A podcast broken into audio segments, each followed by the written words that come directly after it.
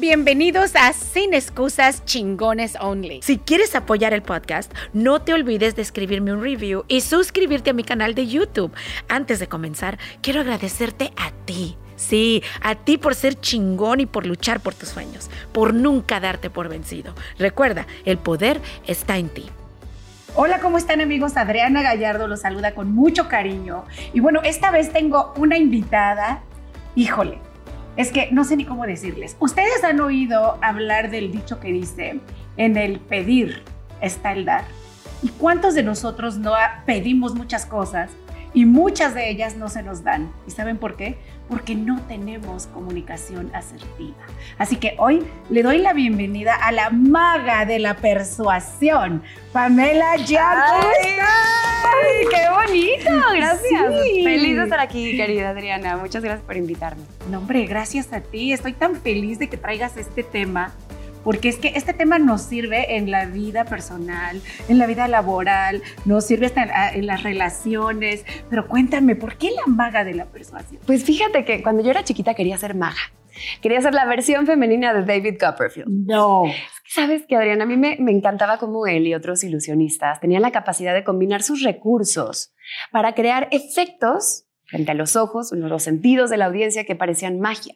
Me di cuenta cómo un mago, un ilusionista, combina su lenguaje corporal, ¿no? entonces hace sus ademanes, cómo mueve su cuerpo, cómo usa su voz, y cómo combina también la gran capacidad de, para contar historias y de esa manera generar experiencias, emociones y sobre todo eso, el efecto que algo enfrente de ti está pasando y no sabes ni siquiera cómo sucedió. Y de pronto eso me empezó a sonar con el tiempo. Ah, mira, cuántas cosas pasan en la vida que dices, ay, mira esa persona qué carismática. Sí. O este vendedor cierto. le vende peras al olmo, ¿no? Sí. O arena al desierto, ¿no? O, o de repente es que como que con esta persona hice hice química o me dio buena vibra o sí me late. Todos estos términos que si te fijas parecen más parecido a un efecto mágico que algo que podamos nosotros como gestionar o asumir la responsabilidad. Entonces, pues de pronto me di a la tarea de ponerme a hurgar y descubrir todos aquellos trucos y secretos detrás de las relaciones exitosas, de las ventas que sí se cierran, de las negociaciones que no acaban en un conflicto, de la gente carismática, de los grandes líderes y me puse a trabajar en una metodología que me permitiera compartirlo para que todo mundo fuera posible de hacer, pues capaz de hacer magia en su vida. Y por eso me Increíble. y ahora te dedicas a hacer magos. Y ahora me dedico a crear magos, así es. Imagínate qué divertido. Oye, a ver, entonces explícame por qué es importante la comunicación efectiva, la persuasión en la vida personal. A ver, todos, absolutamente todos. Es más, que levante la mano el que nos está viendo y que dice, yo dependo de la comunicación para lograr mis objetivos, ya sea con mi pareja, con mis hijos, con mi suegra, ¿no? Pero es que, con es que si un te cliente. es que, es que yo no sé hablar, es que a mí no se me da hablar en público o no sé hablar, así soy, de pocas palabras. Es que no tienes por qué saberlo. ¿Quién te enseña?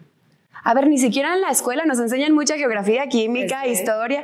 ¿Quién nos enseña a expresarnos? Y sobre todo, ¿quién nos enseña realmente a comunicar? Porque no es lo mismo decir las cosas y hablar que realmente atravesar la mente de la otra persona, hablarle en su idioma y que la persona pueda comprenderte y puedas generar una experiencia y mover sus cables, ¿no? Para que tome una decisión que, que les conviene a ambos. Tengo dos hijos chiquitos y me decían, oye, qué fácil nombre, pues la maga de la persuasión, cero berrinches, ¿no? Van a ser los niños más obedientes del mundo. ¿Cuál? ¿Por qué? ¿Qué es lo que te pasa ahí? Híjole, yo creo que... ¿Qué historia te estás contando? ¿Qué historia me estoy contando? Fíjate que la historia que me he tenido que empezar a contar ha sido entender que ellos son grandes maestros que vienen a enseñarme nuevas técnicas, a cuestionarme y me encanta, ¿no? Cuando creemos que ya tenemos todas las respuestas, cambiarnos las preguntas. Entonces, ellos de repente me han venido a cuestionar, porque a ver, también la, cabeza de un niño funciona diferente a la cabeza de un adulto, pero ha sido bien bonito entender cómo de repente tengo que probar diferentes metodologías, técnicas, herramientas, y por eso entre más grande sea tu caja de herramientas, mayores recursos tienes. Claro. Entonces, pues me han, me han puesto a estudiar. Qué padre, ¿qué edad tienen tus niños? Cinco Doménica y dos y medio Emiliano. Ay, Emiliano, yo también tengo un Emiliano. Ah, sí. Sí, de 12, el tiene ah, 12. Oye, qué padre. Y por último, quiero que me digas, eh, ¿qué, para que la gente lo entienda bien, cuál es la comunicación asertiva? ¿Cómo podemos ser asertivos? ¿Qué herramienta nos puedes dar así rápida para, para tener más asertividad? Fíjate, bien bonito. Primero, ubicar en dónde está la asertividad y en dónde no está la asertividad. Ok. La asertividad no está en la pasividad. Ay, no, mejor luego otro día con más calmita le digo, porque si no nos vamos a discutir, nos vamos a pelear y no, mejor ahorita no. O no es que qué tal que le caigo mal por decirle o poner un límite o decir que no quiero hacer algo. Por miedo a perder afectos. Eso te hace pasivo, sumiso y entonces dejas que los demás pasen por encima de ti, Ah. de tus límites, ¿ok? Eso no es asertividad. ¿Qué tampoco es asertividad? El extremo opuesto, la agresividad. Imponerse. Exacto. Ah, no, no, no, no, no. Yo le voy a decir las cosas como son. Así le gusta o no le gusta. Esta frase que me saca ronchas de, no, no, no, es que yo soy solo responsable de lo que digo, no de lo que tú Mm, entiendas ni de lo que tú sí. sientas. Ah, Sí. No, ser asertivo es ser responsable de eso. Ser asertivo es ser responsable de eso, ya escucharon. Exacto. Entonces, la asertividad es el, es el punto medio. Ni dejo que los demás pasen por encima de mí, ni paso por encima de otros. Es tengo claro hacia dónde quiero llegar, qué es lo que quiero lograr, cuál es el límite que quiero poner, qué es lo que sí quiero. Y entonces lo digo considerando al otro, cuidando la forma, porque no se trata de nada más ser buena persona y decirlo bonito. Claro. Se trata de entender que si tú lo dices de manera que la otra persona no se sienta agredida, no se sienta desvalorizada, entonces la otra persona va a mantener sus canales de comunicación abiertos y te va a escuchar. Y es la única posibilidad que tienes de realmente persuadirlo, ¿verdad? Porque si no, si se cierra, se acabó la Sí, no, conversación. exacto. Eso es ser asertivo. Bien, ay, qué bonito. Muchas gracias, muchas, muchas gracias, Pamela, por tantos consejos, por tantas herramientas y de verdad que sí eres una maga. Ay, gracias, una maga, Adriana. muchas No, felicidades. no, no. Gracias, muchas gracias por haber venido. Gracias a ti. Gracias. Chao.